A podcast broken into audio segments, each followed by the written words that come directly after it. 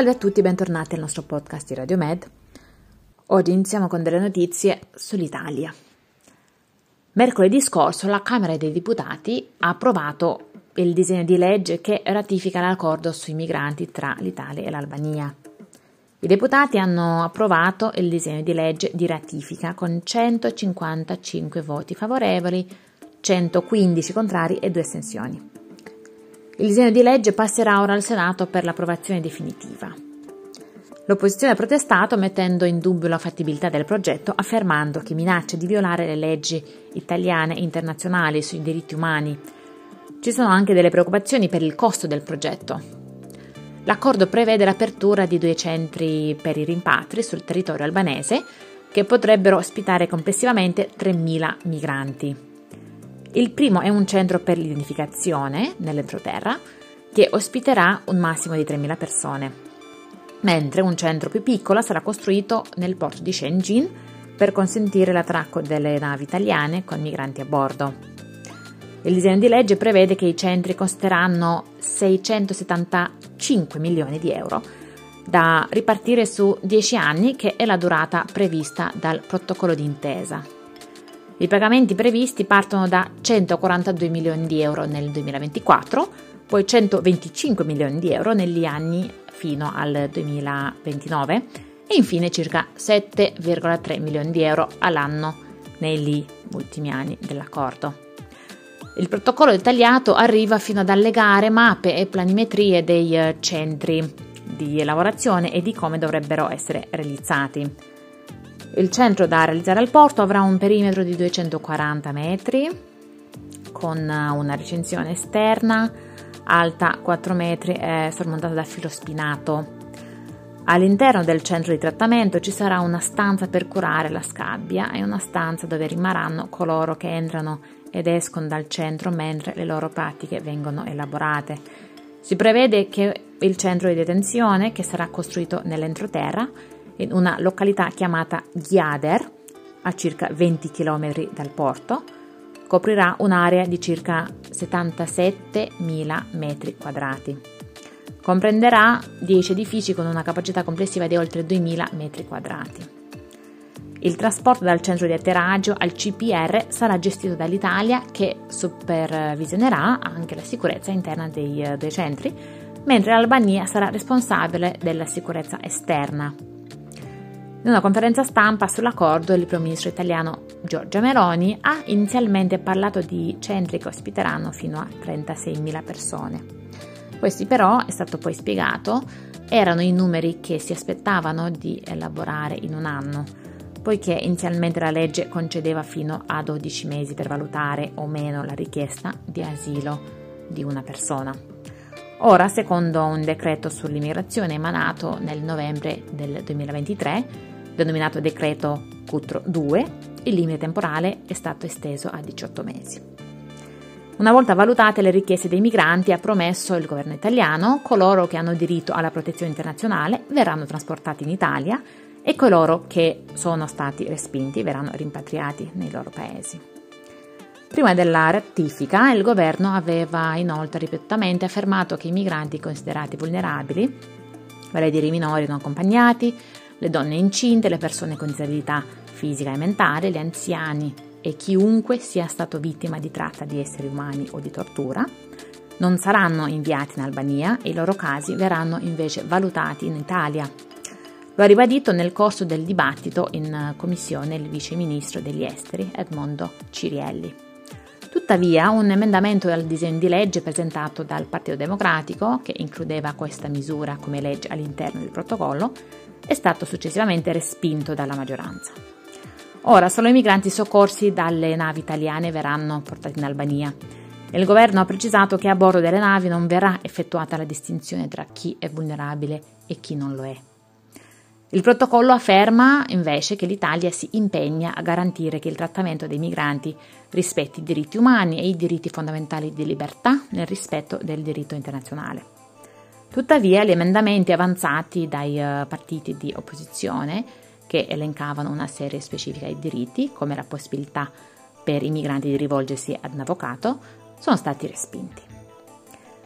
Lunedì 29 gennaio pure la Corte Costituzionale dell'Albania ha convalidato l'accordo con l'Italia sui centri per migranti in territorio albanese.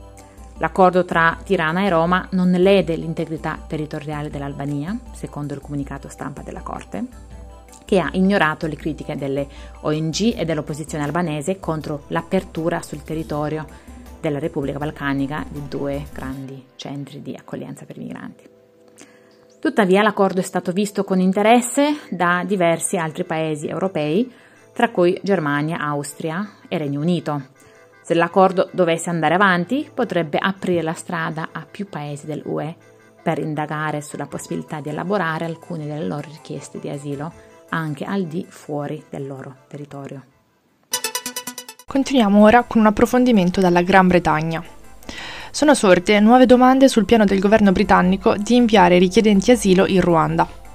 Poiché i documenti governativi rivelano un aumento del numero di cittadini ruandesi a cui viene concesso asilo nel Regno Unito, la sicurezza di coloro che verrebbero inviati nel paese dell'Africa orientale dalla Gran Bretagna non è chiara il settimanale britannico Observer ha riferito che negli ultimi mesi diversi cittadini ruandesi hanno ottenuto asilo nel Regno Unito a causa delle persecuzioni subite a causa della loro appartenenza a partiti di opposizione.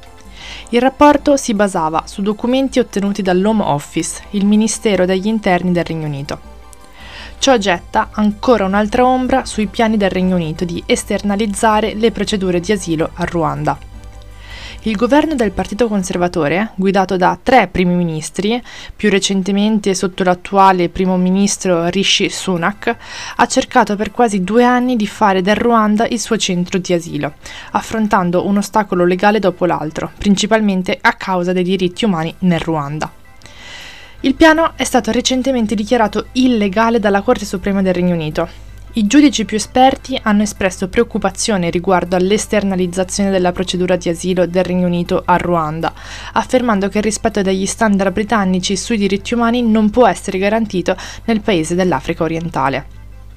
È stato sottolineato in particolare che, dopo un esame dello Stato di diritto in Ruanda, non si poteva escludere che le persone inviate lì dal Regno Unito non sarebbero state rimpatriate nei loro paesi di origine. In termini tecnici di migrazione, ciò significherebbe che il Ruanda non può essere considerato un paese terzo sicuro, e tanto meno sicuro per i suoi stessi cittadini con opinioni dissenzienti. In risposta a questa sentenza, il governo di Sunak ha avviato un procedimento parlamentare all'inizio di gennaio per dichiarare il Ruanda un paese terzo sicuro per legge. La scorsa settimana la legislazione ha avuto successo alla Camera dei Comuni. Il cosiddetto disegno di legge sulla sicurezza del Ruanda, asilo e immigrazione, sarà ora sottoposto all'esame della Camera dei Lord. Alla luce delle recenti rivelazioni sui trascorsi del Ruanda nel proteggere la propria popolazione, il paese potrebbe dover affrontare una lunga lista di revisioni. Il disegno di legge sarà discusso lunedì alla Camera dei Lord per la seconda lettura. Una volta che i Lord avranno approvato le modifiche al disegno di legge, esso tornerà nella sua forma modificata alla Camera dei Comuni. Il portavoce di Sunak nel frattempo ha detto che dopo le recenti modifiche alla legislazione passata attraverso la Camera dei Comuni, il governo è fiducioso che la nostra legislazione sia conforme ai nostri obblighi internazionali, ha detto. Secondo il governo britannico, la misura prevista è intesa a dissuadere le persone dall'attraversare la Manica. Il disegno di legge è concepito per essere particolarmente duro nei confronti dei migranti irregolari che arrivano nel Regno Unito utilizzando metodi irregolari come attraversare la Manica dalla Francia o dal Belgio in barca. Una volta entrata in vigore la legge, significherebbe che quasi tutti i migranti irregolari verrebbero portati in Ruanda senza avere il diritto di far esaminare una richiesta di asilo nel Regno Unito, o dovrebbero invece chiedere protezione lì. Se le autorità ruandesi ritenessero legittime le loro richieste di protezione, riceverebbero asilo lì e non sarebbero rimpatriati in Gran Bretagna. Nonostante tutte le sfide legali, nessun volo per deportare i migranti in Ruanda è decollato dal Regno Unito da quando il piano è stato presentato per la prima volta due anni fa. Vi ringraziamo per averci ascoltato e per aver dedicato un po' di tempo all'approfondimento dei temi delle migrazioni. Il giornale radio di Radio Med è un prodotto legato alla piattaforma mediterranea Save Humans ed è prodotto dal gruppo di Radio Med.